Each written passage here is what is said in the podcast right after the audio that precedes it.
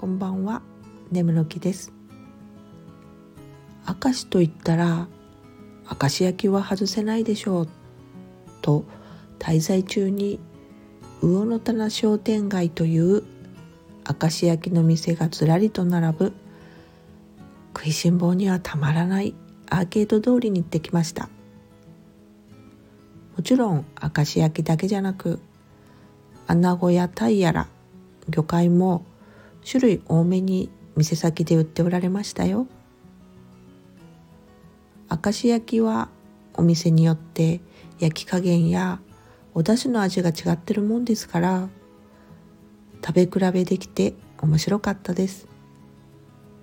タコ飯も見落とすことなくいただきましたよ。商店街に活気があるのはいいですね。思わずパワーに圧倒されたけどこちらもつられて元気になりました。ありがと